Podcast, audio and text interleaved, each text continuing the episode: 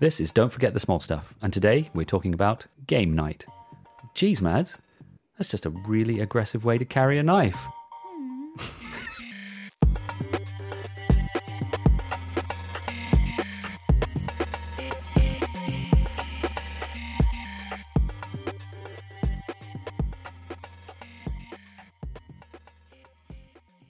Welcome to Don't Forget the Small Stuff. On this podcast, we celebrate the overlooked and forgotten little moments in films. I'm Jess, and with me today is Maddie Yep. and Andy. Hello, happy to be here again. Good, good to have you both. Right, today we are covering and talking about Game Night. It was released in 2018, directed by a team of directors John Francis Daley and Jonathan Goldstein. Uh, it starred Jason Bateman and Rachel McAdams, uh, who are the most prominent, at least, in it. Um, critical reception, etc. Uh, it has a 6.9 rating on IMDb, which I think is a little bit lower than I was expecting, at least. I guess it's close to a 7, which is not bad. Uh, and it has 85% on Rotten Tomatoes.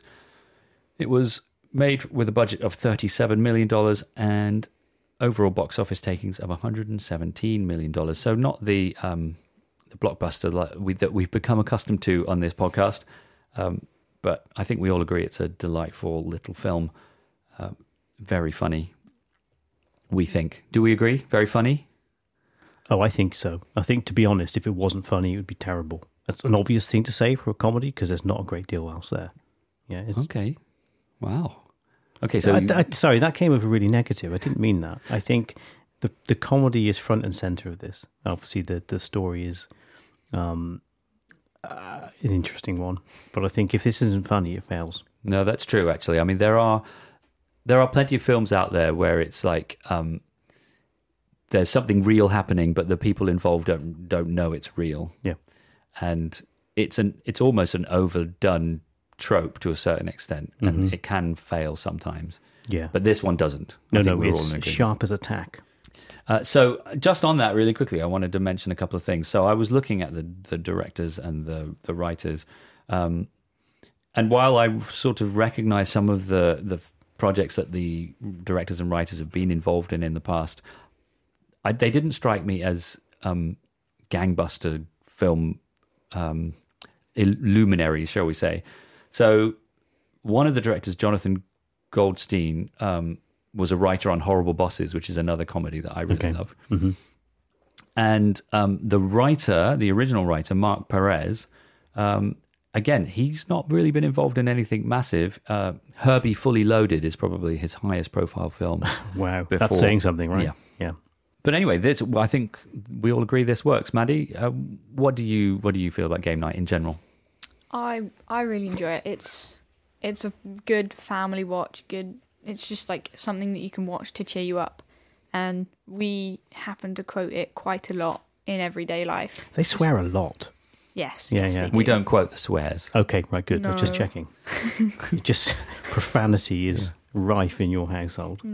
No, we we just quote little lines that we like and enjoy all Yeah. of the time. I I think it's worth bringing up now because you've brought it up. I have something actually in my notes uh, where we have derived at least two, but I think more family jokes directly from this film. Maybe we won't we won't reveal them just yet because people are dying to know what those family jokes are. Um, but yeah, I think that's I want to back up your point really that we as a family really get get a lot out of this film, don't we, Matt? Yeah. Andy, um, your thoughts about it? Um, I n- had never heard of it, and you until you asked or suggested that I watch it. Uh, I'm quite late to the Jason Bateman party. Um, I never really uh, watched a lot of things with him in, uh, and I put it to you that you um, you encouraged me to give it a shot. So I bought this for about two pounds off YouTube or something, and uh, loved it. Absolutely loved it, and that's led me into a whole bunch of other Jason Bateman stuff. Um, so, yeah, I'd I'd never seen it until you suggested I watched it, and and since then I've watched it several times. So thank you. I mean, I've, I've, you're welcome anytime. Uh, I think it's worth saying that, yeah, like I've already said, it's a family favorite, and I, I think one of the reasons why I was drawn to it in the first place is that we are all tabletop gamers in our household, and I think Andy in your household as well. Uh, and so it sort of was in my wheelhouse before I even realized what kind of comedy it was. So I was keen to see it because I knew it was about gaming. And while the they don't end up playing many actual games, and the games that they do play are not really the sorts of games we play. Game of life. Yeah, I know. We should try that. I yeah, it may maybe Putting we- the little dudes in the cars. I love that part. I don't know if I've ever even seen a, a game of life being played. No, sorry. And I call myself a tabletop gamer. Honestly, you went there and you've not played the game. it is one thing that that bothers me about the film is that actually the games they choose to play, the boxes they take to Brooks's house, are pretty mundane. And I think one of them is Scrabble, Yeah, the top one. and there's there's going to be seven people there. You can't really play Scrabble, Scrabble with seven. No, people. the the um the games were just for his house. They weren't to play. They were you think to give You- to Oh, him. I thought okay, hmm, okay, maybe I don't know. we'll get onto that, I'm sure. Yeah. Yes. Anyway, yeah, maybe we should, unless anyone else has anything else to say in general about the film. Uh, maybe, maybe I just finished my point and the fact that loving games, I was drawn to it, and then realized that beyond the gaming, it is actually uh, a pretty hilarious comedy, which gets better with multiple watches. I think it gets funnier when you see it multiple times. Um, so, shall we just dive into the small stuff? You happy to do that? Let's go. Okay. So again, we'll try and do it chronologically. It starts right off the bat with the, the sort of the montage of how Max and Annie get together, uh, and then moves quite quickly on to um, the the scene in the hospital. So, b- before we go any further, was there anything from those two sections of the film that you want to mention?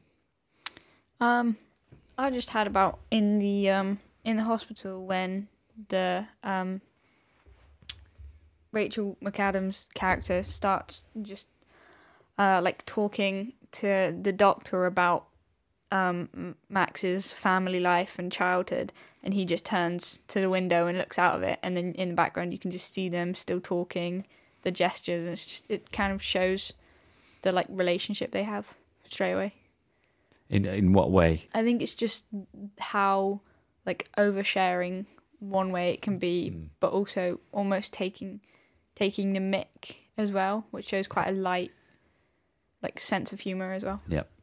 Yeah. They're brutal, isn't it? I'm going to go back a little bit to the, the, the montage at the start where they're, you know, you see them attending game nights and quizzes and all sorts of things. And there's that, that scene where um, I forget exactly what they're talking about, but the friend, Annie's friend, Bill's there and they just crucify him. Like, Yeah. Unemployed, Yeah. uh, whatever it is, uh, you know, single. Yeah. And he's like, what? It's- One of the swears, I think, is yeah, at that yeah, point. yeah, We're clean here, so we're Yeah. not going to repeat that. But yeah, it's very good. I love that. It's really fast paced that that opening montage, but it's it's controlled really well. It's very funny. Yeah, and by the way, Bill, um, we never see him again after the opening montage. He has those two fun little moments. The the one in the the first quiz in the pub or whatever they're in, and then the moment where they're ripping into him. And, Poor uh, Bill. and- yeah, and then we never see him again. so, I think um, I will come back to the hospital scene in a sec, but I think right off the bat that that opening montage, the film notifies us or signifies that it's a it's going to be a slightly different comedy with and with clever touches because of the transitions between one scene to the next. There's a scene where they're making out in the train. I don't know whether the train breaks or whatever, and Oh, they, they fall fall. Yeah, yeah. And then as they fall, it transitions to the next scene in the sequence. It's a minor thing, but it's also a relatively unique thing. It's not something that you see in films very often. Sort of creative transitions in a, an incidental montage of how people Yeah. get together. There's another weird. Uh, we'll get onto it later, but there's another weird bit of directing, um, or camera work, which we'll touch on. But to your point, there are some strange, uh, or no, unique Yeah. uh, choices in some of the directing. Yeah. But I think unique and well done. I don't. Yeah, yeah, I think positively unique rather than sort of unusual and, and weird because of it. Um, so going back to your point about the hospital, Mads, um, that whole sequence in the hospital, Jason Bateman is just on fire. He is peak Bateman in that whole sequence. At one point, she says something about you're more competitive than normal people or something like that, and he's just like normal people. and uh, yeah, I just think it's it's um it's elite Bateman that whole sequence. It's very good the way Annie starts describing Brooks, Yeah, uh, and she she says hotter, and he's like, "Oh, we've not discussed hotter." yeah. What? I didn't say hotter. I don't think we said that. But I think going back to what you said, Maddie, about their relationship, I think immediately we can see the chemistry between the two of them, and I think it is a it's a hallmark of the film in general. The chemistry between all of the characters is great. Mm. So each of the couples, but maybe we'll, we perhaps should save this for later on. Each of the couples has great chemistry individually, but then as a as a group, they all have great chemistry as well. So another quick transition shout out. Again, signifying that this film signifying that it's going to be something slightly different. When it then transitions to um, the evening of the first game night, when they they drive up to their house and Gary is outside his house. But before that, the camera pans from from the sky, and there's a beautiful golden light in the sky, and it's good. They're using that tilt shift lens so that it looks like a miniature, almost very Yep. shallow depth of field. That's another interesting touch. That's this film saying, "Yeah, we're a bit different to everybody else." yeah, they use that a lot, don't they? Yeah. Again, we don't want to get ahead of ourselves here, Yeah. but um, yeah, that's uh, the tilt shift effect on the some of the scene transitions is um, is is pretty effective. it I can't help that it was in some ways uh, connected to the fact that tabletop gaming uses miniature pieces. Yeah. Yeah, I it was think a way to sort of That's the sort way of- I read it. Yeah. Um, so on, on some of them, yeah, we'll, we'll get onto it again, but uh, it's particularly effective, I think.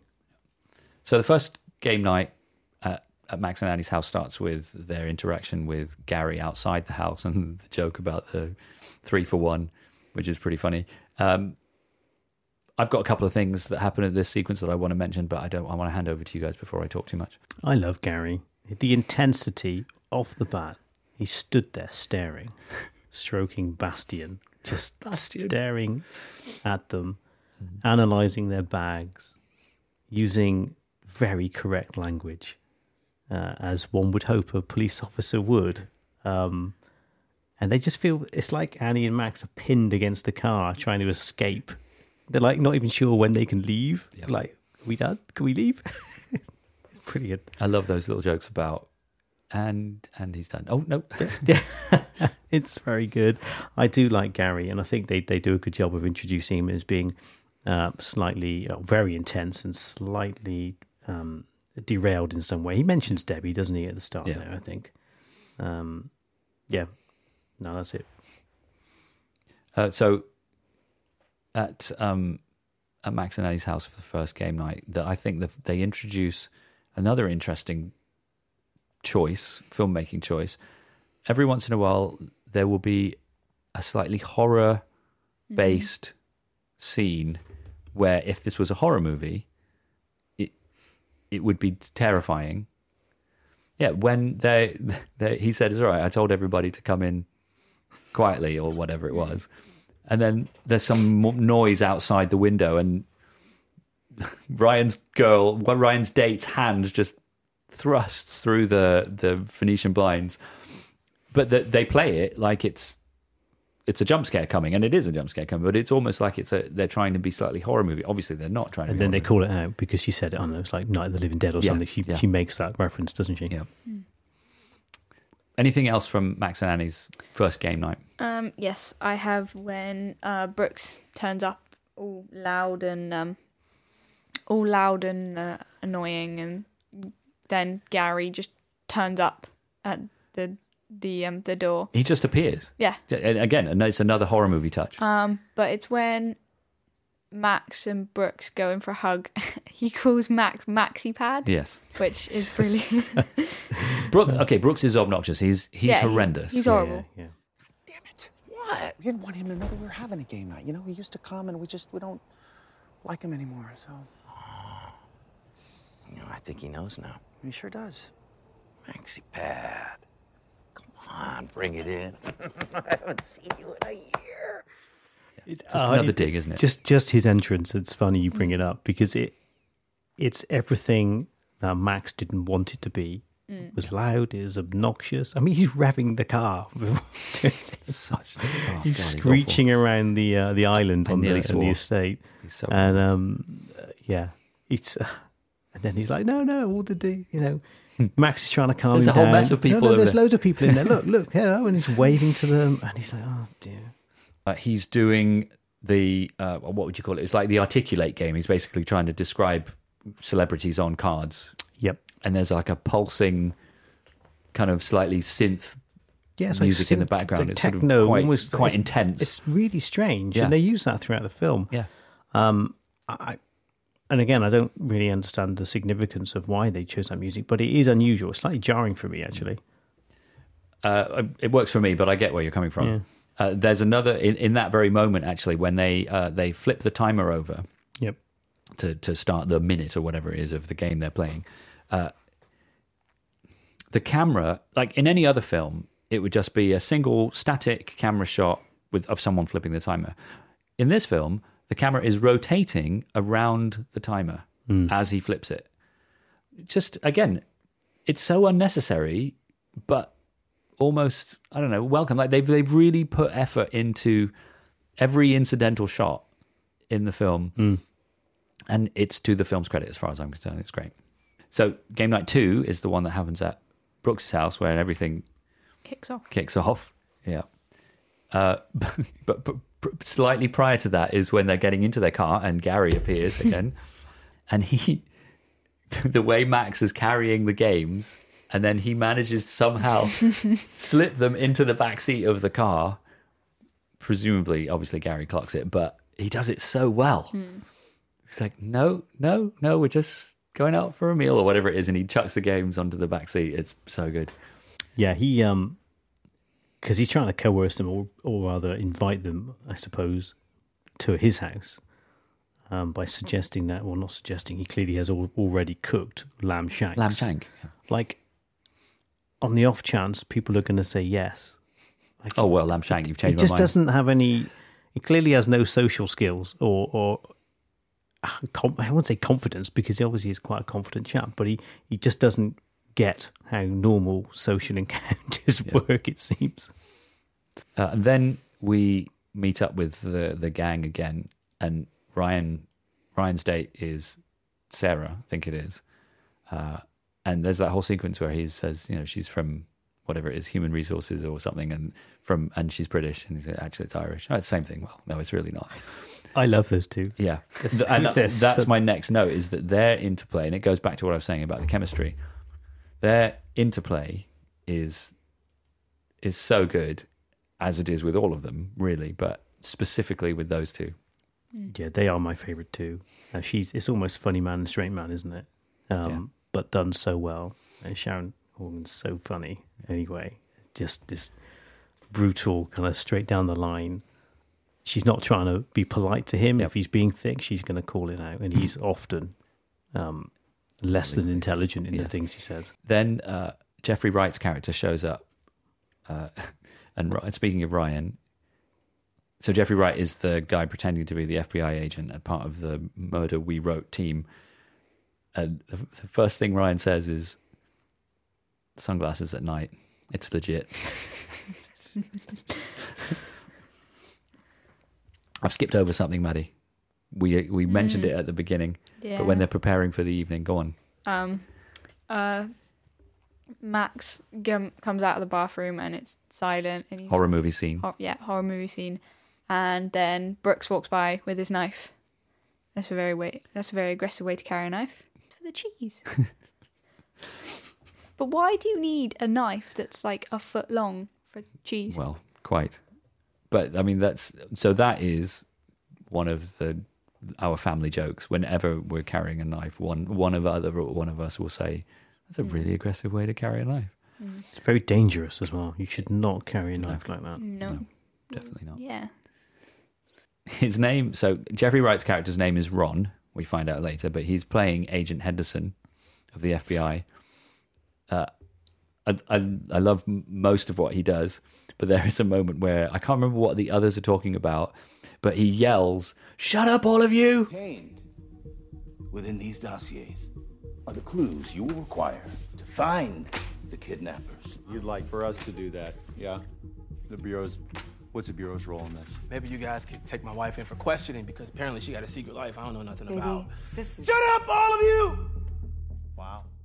He takes his job incredibly seriously. Yeah. So he's trying very hard to be this sort of um, noteworthy actor in this scene, but then and then he has to break character to say, um, "I'm obliged to ask if any of you have any food allergies." Yeah, I think aren't they arguing about or debating whether or not the FBI would actually ask them to do this? Why are you asking us if it's really important? You know, we're just nobodies. Why are we doing the work for you? Why should we do this for you? Shut up.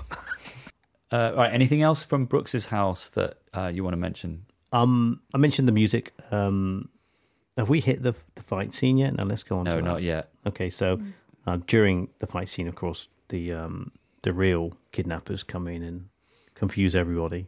Real. Um, yeah. Yeah. Well, you know, uh, the, Yeah. as far as we know at the point in time, um, and there's a fantastic fight scene that's really good. but there's a bit that weird techno music, synth music starts playing, and then at one point, one of the the kidnappers is is carrying Brooks, and the other guy's like punching him or something, and they're walking into the kitchen. The camera pans outside.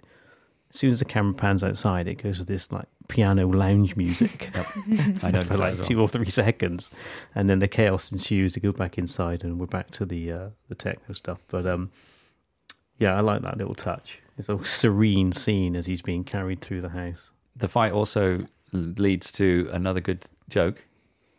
Um, I don't know the one you're on about. Oh, I was going to talk about uh, when they have the fight and he um, he lands on the table where they're eating Oh, that the was cheese. what I was going to say. And what does he say? I don't remember. Um, that's a strong class. That is a strong table. Yeah. No, mine was just the the thud. It's just a doof as he lands, and Yeah. then later on, one of the um the agent, not agent guys, the um, Kidnappers. kidnappers gets thrown over the kitchen table, and he hits his head on a pan, and you have the like clang of the pans as well. There are some good clangs in this film. Yeah, It kind of fragments a little bit of the film now because we're following each couple doing their own thing. So I'm going to try and do it chronologically, but it's tricky because things happen sort of um, here and there. Um, but Max and Annie go to the bar. Annie gets Brooks's gun, and at one point she hands it to Max It's because she's got to demonstrate the child's pose. yeah, yeah. And the way he's holding it, he's holding it like a pen. Yeah, that's exactly what I have written down. Holds really gun funny. like pen. Yeah, yeah. It's uh, it's just, and he's like, he, at one and point he like he goes, at it like he's at one point he says, "Don't make me use this," and he sort of points it towards someone, Yeah, but hold it again, still yeah. holding it like a pen. Like a dart. He's Yeah. like kind of. Yeah, it's very good. another one from the uh, from the bar is the um the guy who's there the entire time. He's passed out on the counter, just Yeah, on the I end. love There's that. everything. There's a guy who's unconscious to the Yeah. entire scene. the entire How'd you scene get just, that? How'd you get that role? on the bar. that I mean, that really is small stuff because I didn't notice. Yeah, they go in. He's there, and the bar. He's got his head on the bar in his hands. He's just yeah, there. like uh, and through the entire scene, he doesn't move. Mm. That is so funny. Brilliant. That's so good. That's a good touch, right? It's another, yeah, another little attention to detail that. That's why I it's it's that sort of thing that why I knew this movie would be really good for this podcast because there is so much small stuff in it, uh, such as another. I think maybe this is something that you were alluding to slightly earlier, Andy. Uh, when they're he they found Brooks and they're inside, and the bad guys are trying to get in, and they try to knock the latch of Yeah. the door from the other side, like they're reaching through with a pole or something. Yep. And the camera, the POV of the camera rotates with the latch. Yeah, every time they hit the latch, the camera rotates with it. So yeah, it's it's slightly. It's, I watched it the first time. I was like, well, what? I don't understand what's happening. It's not that it's complicated. It just I wasn't expecting it. It's just so unique. I mean, Yeah. I've, I've, you know, it's it's a bit like when they fall in the train in the opening montage, and then very shortly after that, when they have the car chase, there are camera shots which are fixed to the position of the car, so the car doesn't move in the frame, but the scenery moves as the car moves. Yeah. Uh, and again, it's and they do it later on with the Corvette on the runway. It's just a really interesting choice. Uh, and again, I'm I'm going to shout this guy out now because I think it's worth it. The cinematographer was Barry Peterson. Again, his his most I would say probably most noteworthy films before this were the Starsky and Hutch remake and 21 Jump Street and 22 Jump Street. But I just think it's again they've made some interesting choices directorially or cinemato- cinematographically. Um, it's good stuff. Yep, it is Barry. I have confirmed Thank it you, is Barry. Barry Peterson. But also, you're right. I think um, they've they've tried to go a little bit um, know, not experimental. It's not crazy stuff, but they've just tried to use everything in their in their armory really to, Yeah. to, to make it stick out from the Crowd. They put effort in on Yeah. every scene, and every incidental cut and what have you, which I think is commendable. Uh, right, so we're still kind of out and about in my chronology here. Um, anything from any of the, the scenes before they go back to Gary's house? Is there anything you want I Yes. love. Oh, sorry, Mads, go ahead. No, no, you you first. All right. It's uh, it's Sarah and Ryan, uh, the two. So she comes up with a great scheme to. She finds his wallet. Ryan's an idiot. He's like, ah, let's just steal all his stuff, right? Um, I'm trying hard not just to quote films, the lines from the film here, but that is it's brilliant because she, she then phones the credit card company, says, "Oh, can you tell me where the tra- last transac- transaction is?" She gets the address, and he's like, "Yeah, now all we have to do is solve the riddle." And she's like, "No, no, no, no, we don't. We just he just doesn't understand this on any level." Yeah. And she just she's not interested in him. She's like, "You're an idiot, dude. I'm just just follow me." It's brilliant. Uh, and the bit with the um the lipstick when they get to the um the like murder mystery place and he like goes to like touch her lips and then she, he she bites him. He has no uh, concept of how to behave around. But then he's like, uh, after she bites him, uh, there's lipstick. One of my favorite line deliveries is from um, when they go to Gary's and they try to convince him that they want a game with him. And um, my God, my mind's gone blank. I can't remember her name now. Um, Annie. Hmm? No, not Annie. Anyway, he says, uh, "I would, I'd prefer it if you didn't besmirch my ex-wife's name." And, and she goes, "Oh yeah, she was much better at games than you." it's such a good line uh, line delivery. It's brilliant. Going back a little bit to um when Max gets shot and they go and she goes to so take the bullet out, the one that went straight through, and she gives him the squeaky toy. Yep. and then as it goes in you you hear the really really long squeak as it gets squeakier and squeakier and then it stops and then when she cuts too deep he he blows it out into her face Yeah. Yeah, we're fans of squeaky things here. There's no there's no horn related gags, I don't think, in this No, film. True. But the squeaky in his mouth as a uh, something to chomp down on when she's cutting his arm open is is good. In fact, I do- I feel remiss that we've uh, over, overlooked that scene a little bit because it's brilliant, isn't it? The whole bullet extraction thing. well, it's the it's the funniest scene in the film, I think. Yeah, yeah, and and she picks up a Country Homes magazine or something. She said, "What's this for?" It's corn, and, and corn chowder there's no hard liquor, so she's got like a light shard. she's sprinkling this Chardonnay on. I kind of almost arm. deliberately didn't put it on my list of things because because I don't feel because it is so funny. It's the standout scene in the film for me. Mm. I don't feel it necessarily fits the bill as as being um, small stuff. but it's one it's the bit that we quote even more than the um the knife is when they're doing the like throwing up The the the the, the puke noise. That's very good. The the, the pukey noise is So good. yeah, yeah. And I'll just pick up on the sound of the uh, uh, knife hitting his bone. It's like, oh yes, that is my bone. Yeah, there it is. Yeah, that's it. it- it's, it- it's a real grim noise. yeah, Um, I'm not sure whether or not tapping bone makes that noise. It's like a really hollow. I don't want to I know it if because that's what's the that sound? Yeah, What's yeah. that They're sound? like figuring it out. What's that? Like it's a quiz. What's that sound? What's that sound like? All right. Um, then we go to Gary's. He has the the issue with bleeding all over Bastian, Um, there's, there's a bit just before that when Yeah. they get there, um, and Max looks at his arm and goes, "I think you sewed my, I think you sewed my arm to my sleeve." I'm, I'm sort of rolling on ahead, guys. So rein me in, pull me back if we if we go too far. Um, there's the whole f- rich people fight club sequence with finding the egg, but then in the middle of that sequence, they have the they finally admit to um, she has uh, she she's had a, a an episode, a night, an affair, if you like, with Denzel Washington.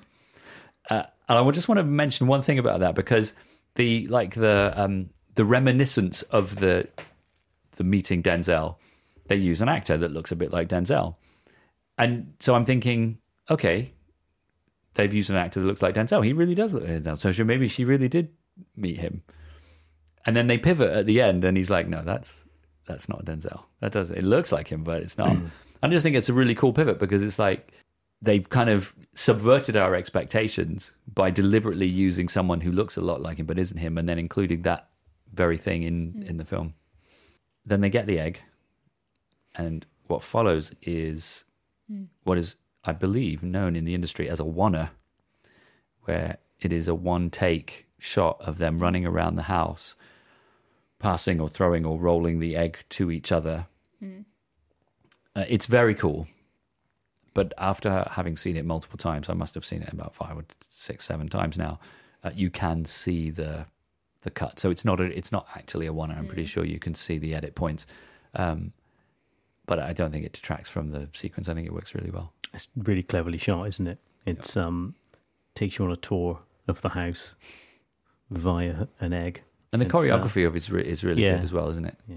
Everyone gets involved. They have the great. Brian has the great tackle on the Another guy. Is it glass Boomer, the guy that's I chasing think them? so, yeah, yeah. And, and then Another that, glass. that- Boy, glass table is acting weird tonight. Yeah, the conclusion of the glass table joke. As is often the case, the film's really motoring now, and the the plot is kind of being all wrapped up, and and so what quite often happens with me is that I run, I, I find fewer and fewer small things to mention. Uh, but there is a great line when after the egg cracks and breaks, and she finds a sticker that says "Made in China." Ryan goes, "Maybe that sticker's made in China," and Sarah says, "Let's let them talk." Again, just showing how uh, I love those two. I've said that already. Um, Yep. Their chemistry and uh, and her disdain for him generally is um, is funny. Do we think they got together though? I don't know. The age difference seems a bit. Is there much of an age difference? I It, don't. I feel like there They're, might be. she's there. They're there together at the At end. the end. aren't they? Yeah, Three months later, Yeah. but still, is she just friends? Like it, it doesn't clarify very well. I mean, he does kind of fall for her at the end. I mean, he kind of more or less Yeah. admits True. it in the car. and she looks at him like, "What?" That, in terms of small stuff for me, that's mostly everything from the whole film. So, uh, go ahead and jump in with other things.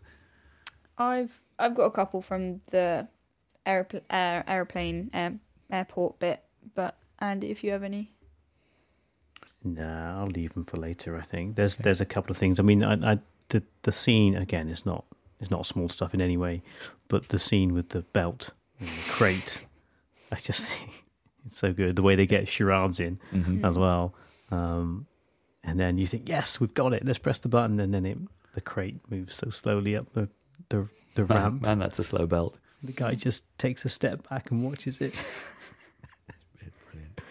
It reminded me of the scene in uh, Austin Powers, the first one. Yeah, yeah, with yeah, the yeah. guy driving the, or no, Austin driving the, the, the roller basically and rolling the guy over, even though it took him about five minutes to get to him. I've got a couple. Uh, one of them is when uh, Max jumps into the the airplane from above, and Yeah, then gets a drop. Gets not a very good drop, but yeah. And then the guy throws a knife at him, and he goes, "Oh, right in my bullet hole." Yeah, it's not a line you hear very often, is it? no, precision accuracy. and then he goes on to have the entire fight with said knife. With a knife sticking out of his arm. Yeah. It's amazing. And then they hug, and there's knife is still sticking out of his arm. his um his scream as he's falling through because he's he's trying to be all cool. Uh, they reference Liam Neeson and, and getting the drop, and he's like ah, And then Uh, you you like know, not stealthy, not not in any way macho. Mm. He's like genuinely scared, and then he um, bounces. Yeah, yeah, it's just rubbish. He's bad at it, but it uh, it works really well. Uh, and then there's a bit with Annie when she's outside with the um the the bad guy. Yep. And he goes through the turbine and she's like, Yes! Oh no, he died. Oh no, he died. And just I love that guy's line line Yes. about um, not with an ass like that. You Yeah. don't. Yeah, I think that's that's Oh, really good, and she's all you. she's all cute about it. Like, Oh, thanks.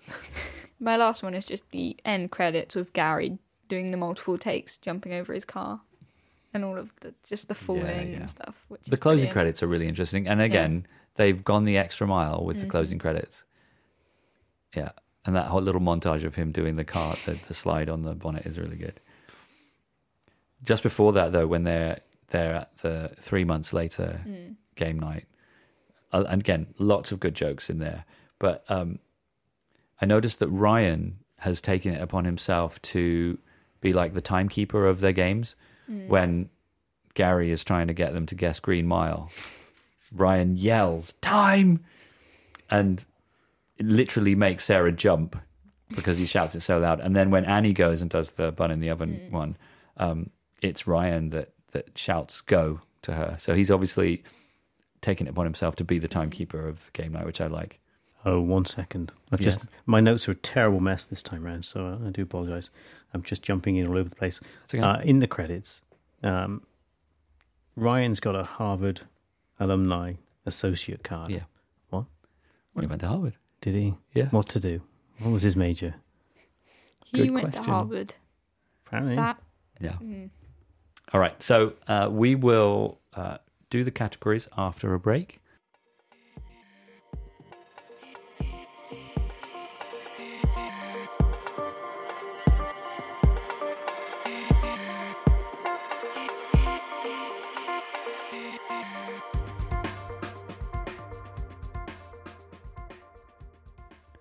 Right, let's crack on with the categories. First category, as always, is Audio Corner, where we look at music and sound and what have you from the movie.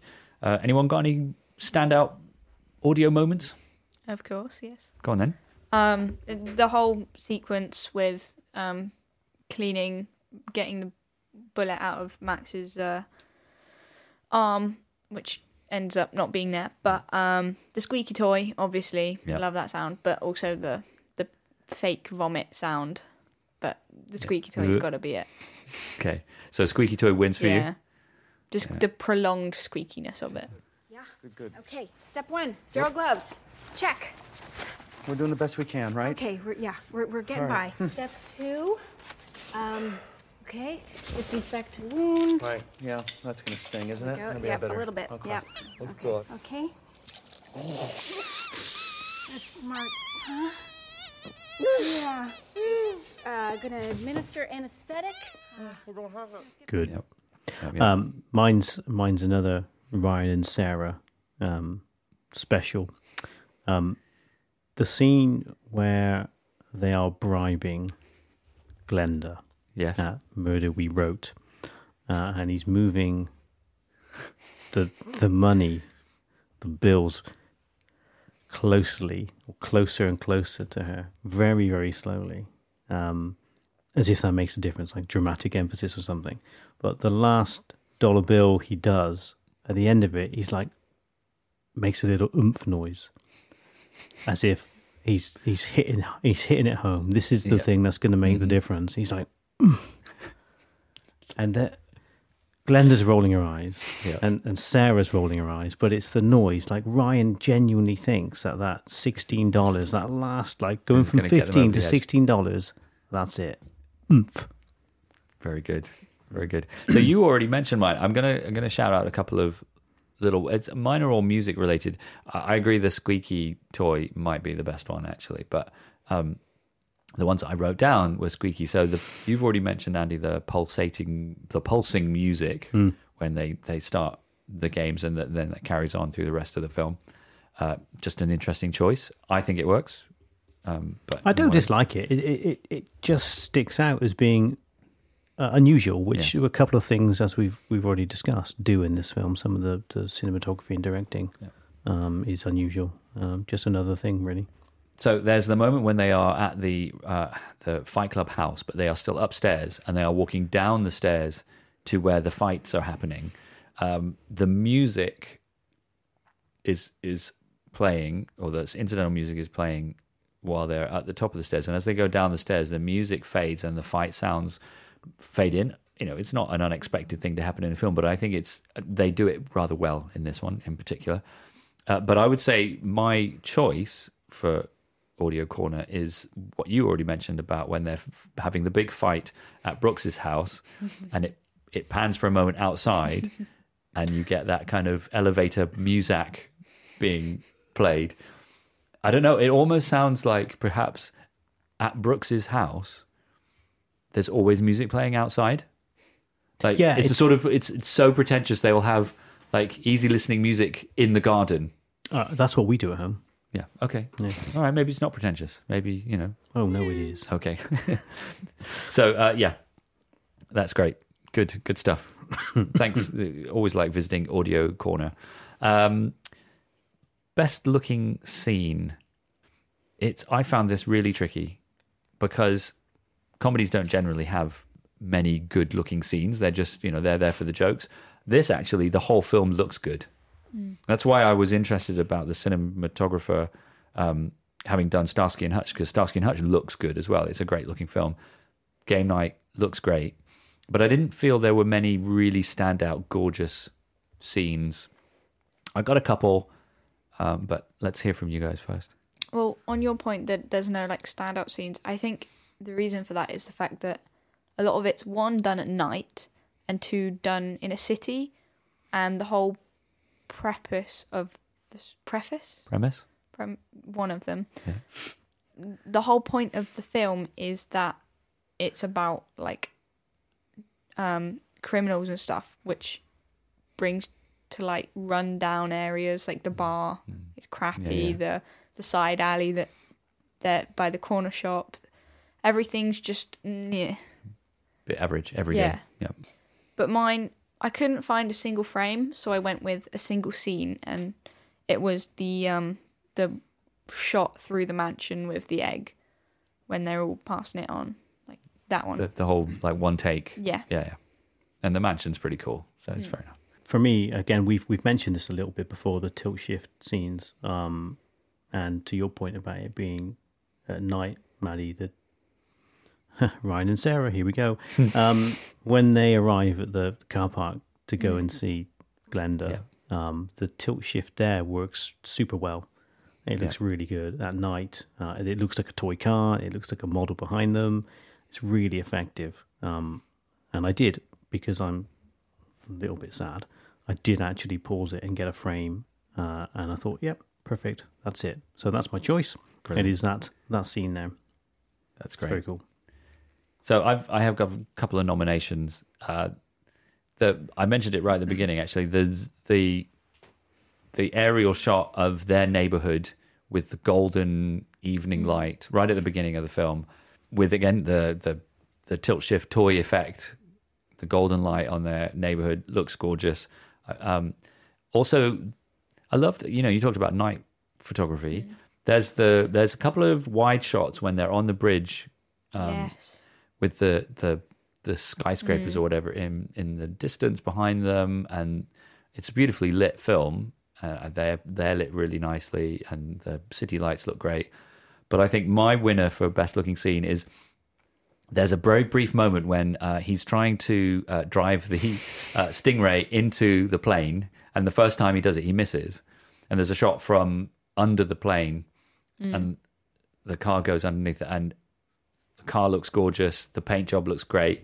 All of the lights from the plane are reflected in the paint job of the car, and it's just a really, really gorgeous kind of twinkly scene. Um, so that's my that's my shout out for that. Yeah, my runner up actually, there's a bit just after that where he does hit the wheel.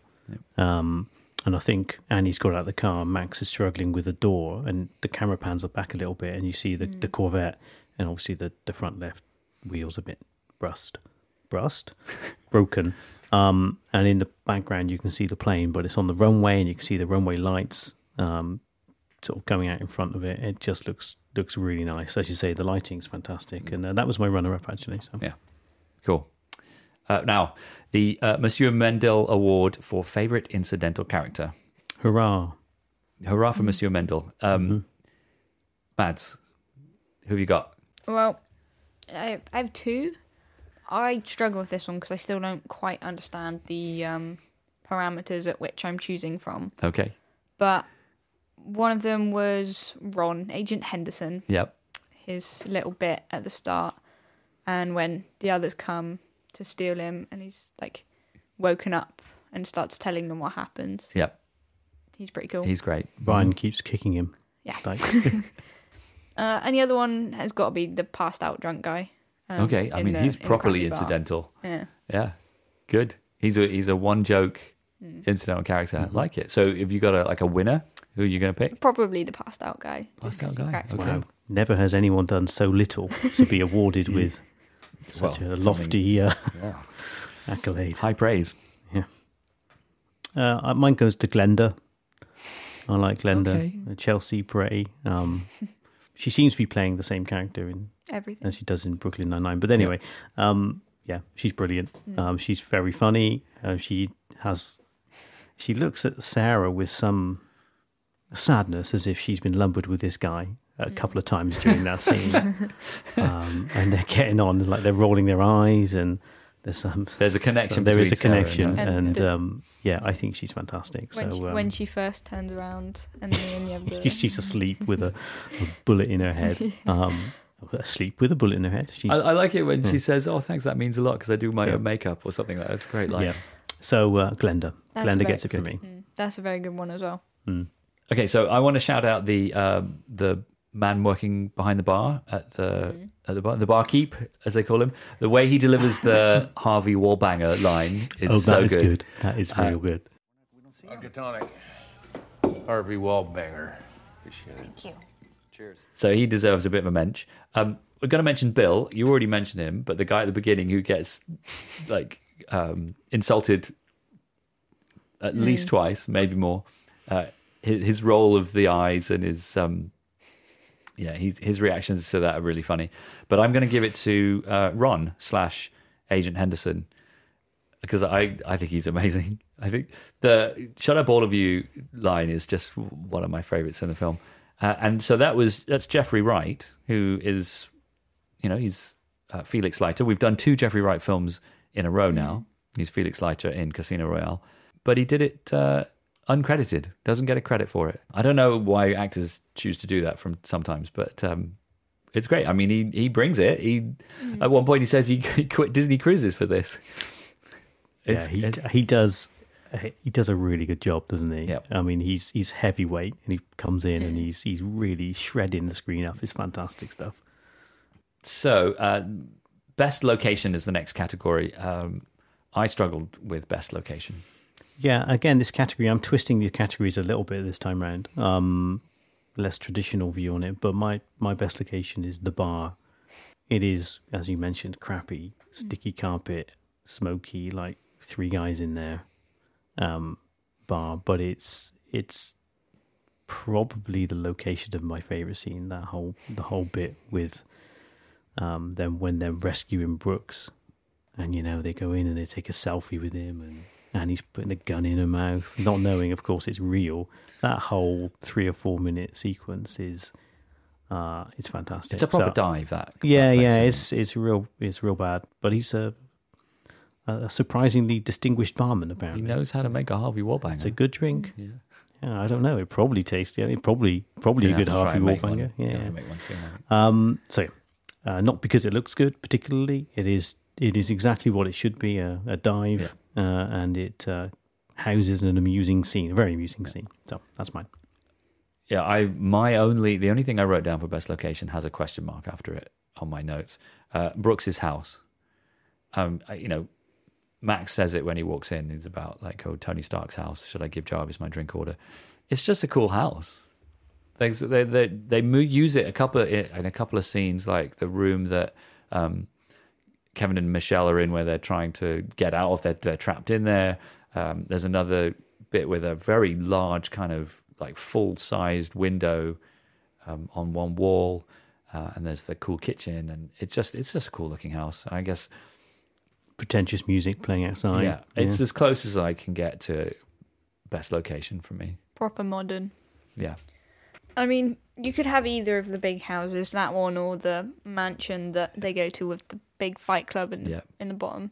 But mine comes from, it can probably go with the single frame as well, but it comes from more of a photography picture of the bridge with the, um, just the bridge and how it's, like, obviously it's got water underneath, skyscrapers. It's a pretty cool location. Yeah. I, Cool. yeah, I struggled. Uh, so, how about the uh, prop or item from the film that you'd like to own? What have you got, Mads? Mine's from the uh, crappy bar. Actually, it's Yeah. the um, the arcade machine that um, Annie starts playing when she's singing with the gun as her mic. That- Okay. it's pretty cool. Having an arcade in your house is pretty cool. It'd be awesome. Yeah, that would be good. Is it clear? Do we know what game is on that arcade? Nah, I I didn't. I, I. Do you know what? You've picked something up that I missed out on. I'm sad because I normally do pick That's- up on things right like in your video wheelhouse. game Yeah. related. Yeah. No, missed it. Um, but good call. My guess is it's probably like pinball or something, or maybe some. Honestly, it could be some gambling uh, machine as Fruit well. I'm not sure. Hmm. I'm actually gonna have a look. Andy, got a got a prop or item? Yeah, I'm going to go with. It's in Gary's bedroom. It is a caricature picture of um, Gary and Debbie. Brilliant. So it's the it's the central kind of piece of that shrine to Yeah. their wedding, um, and I love it. Um, You'd put that on your wall somewhere, wouldn't you? Yeah, You'd yeah, Really would. Yeah, showcase yeah. it. Yeah.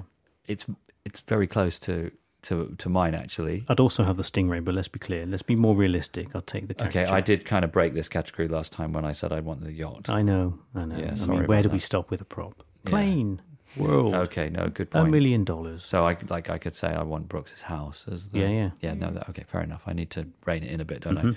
well I have this this time because I've got two options I, I think I know which one I'll go with but um, I'd either go for the squeaky toy but I think you can just get those squeaky toys anywhere and it probably you know you would lose it and the dog would eat it and so I'm going to forego the squeaky toy for this so you guys know me. You, I'm I'm I'm fond of a obscure geeky T-shirt, obscure movie references. I would go for the T-shirt that Max uses to try and clean the blood off Bastian, oh, Wow. but I would want it With blood? with blood. Oh yeah, Yeah, yeah, yeah, yeah. So it's like a blood It's stained a nice T-shirt. T-shirt with Debbie's face on it. I just think if you you could either put it up like in a bo- in a in a display case on your wall, or you could just wear it. Hmm. Blood and you know, uh, in terms of geeky movie memorabilia T-shirts, I don't think you can get more. People obscure will than just think you've been attacked. Yeah. You you might get- you'd have people them right, rushing say, to help. No, no, no, it's fine. This is the uh, T-shirt. from Imagine Game walking Night. into a store with that on. People would. You'd you'd get some concerned looks. That's okay. I, I I'll take it. I think you could make that T-shirt. Mm, like actually, like Yeah, yeah. rep- like cosplay Yeah, you could. as Gary Yeah. in that T-shirt. wine stain it. We should do that. Do you think Gary wears it? Well, not now. No. And we'll do you think up he neatly would? On you his actually desk. think? Well, it was. Wasn't it? It's a slightly strange place to keep a T-shirt. Anyway, Anyway, there you have it. Um, and uh, Maddie, sorry, you've been you've been looking up something. Um, it's actually a jukebox, which is almost as cool. Okay. I would still take Actually, it. maybe I'd take even it over cooler. it. Mm. Yeah. Yeah. I love music, so Okay. I probably would take it. I Yeah. love music. It's pretty cool. Uh, moving on, Maddie's favorite category, Mm. coolest look. Uh, I think I'll hand straight to you, Mads. Oh, What have you got for coolest look? Shout out to Gary always being in his police uniform. Yep. But mine is actually just a very casual, everyday outfit. I've gone with Annie's game night outfit with for Brooks's house. The leather jacket with the red shirt underneath. Yep. I, I think it looks really slick. kind of Dennis the Menace kind of pattern she's got going on, isn't it? Yeah. Like red and black, horizontal stripes. Yeah, mine again. I've tw- I've twisted this category a little bit. It's not coolest look as far as what people are wearing is concerned, but it's someone's face. Okay. Uh, so in this case, it's it's the Ryan show this time. Uh, Ryan, he's is so pleased with himself when he finally picks up the egg. He's got this. He he holds it, he brandishes it aloft, smiling to Sarah across the room, and then the dude who's in the fight Yep. falls unconscious Right to his, his feet, feet, and obviously his his identity is revealed, um, which then starts obviously the the egg chase around the house. But that's it. He's he's very pleased with himself, and he's got a triumphant smile, which I think is is fantastic. So you've um you've really mutated the vibe or the intention of coolest look. I, I don't know. I'm, I feel know. don't know if I'm willing to accept it, but it's fine. It's fine. It's fine. Well, let's not cause a scene live on air. Um, one thing from that scene actually, the um, everyone just hold on a minute, Yeah. and everyone stops, and then he runs and he drops, he, drops the glass. shatters his glass. Yep. It's brilliant.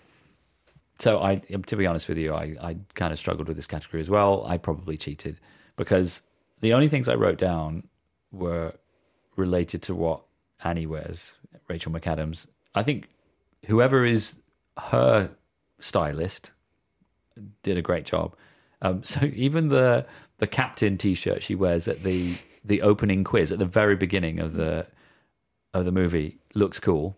Maybe she just looks cool. Maybe that's it. But she also at the hospital she's wearing this quite nice black like satin jacket with like pink floral detailing on it which looks really cool and i agree her game night outfit is good so i've kind of given it to Addie, annie's wardrobe i just think it, That's pretty cool. That's is that I fair mean, it's it's a look, Will you it's a take it? style. okay and finally uh, over to andy for the closing credit Yeah, these these are good. Um, this film has got some strange credits for folks, but I've got um, one in mind. I'm going to give it to Mr. Chad Lail. Chad, ex-US Marine, comes out of the Marine Corps. Fights in Iraq, by the way. So you know, okay kudos to Chad. Comes out of the Marine Corps, starts professional wrestling, moves through the ranks, um, goes through these kind of amateur rank or lower ranked um, wrestling organizations. Finally, signs to WWE at some point, but in the uh, 2018 or something like that. Um, interestingly enough, he kind of quit wrestling at one point to concentrate on his acting career and professional bodybuilding. But I think this is the last. This was the last film he's credited for in 2018, so that obviously didn't go so well. Um, but he's cre- credited as Bulgarian goon. now, he's the guy who goes through the engine. yeah he's got to be right. isn't it? Yeah. So he is the guy who goes through the engine. So he is the Bulgarian goon. yeah Is he also Bulgarian? Is he is in a twist of fate? Is the Bulgarian's goon Bulgarian? oh Because it's not Bulgarian's goon; it's No. Bulgarian goon. Yeah, well, uh, I think maybe both. I think he It has could to be, be. both, right? He Maybe doesn't he's- sound Bulgarian, but maybe no, he's but neither kind of, does the Bulgarian. No, that's true.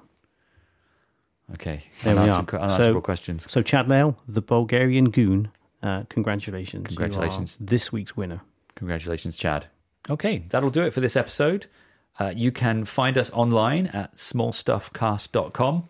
We are at smallstuffcast on Twitter, Instagram, and Facebook.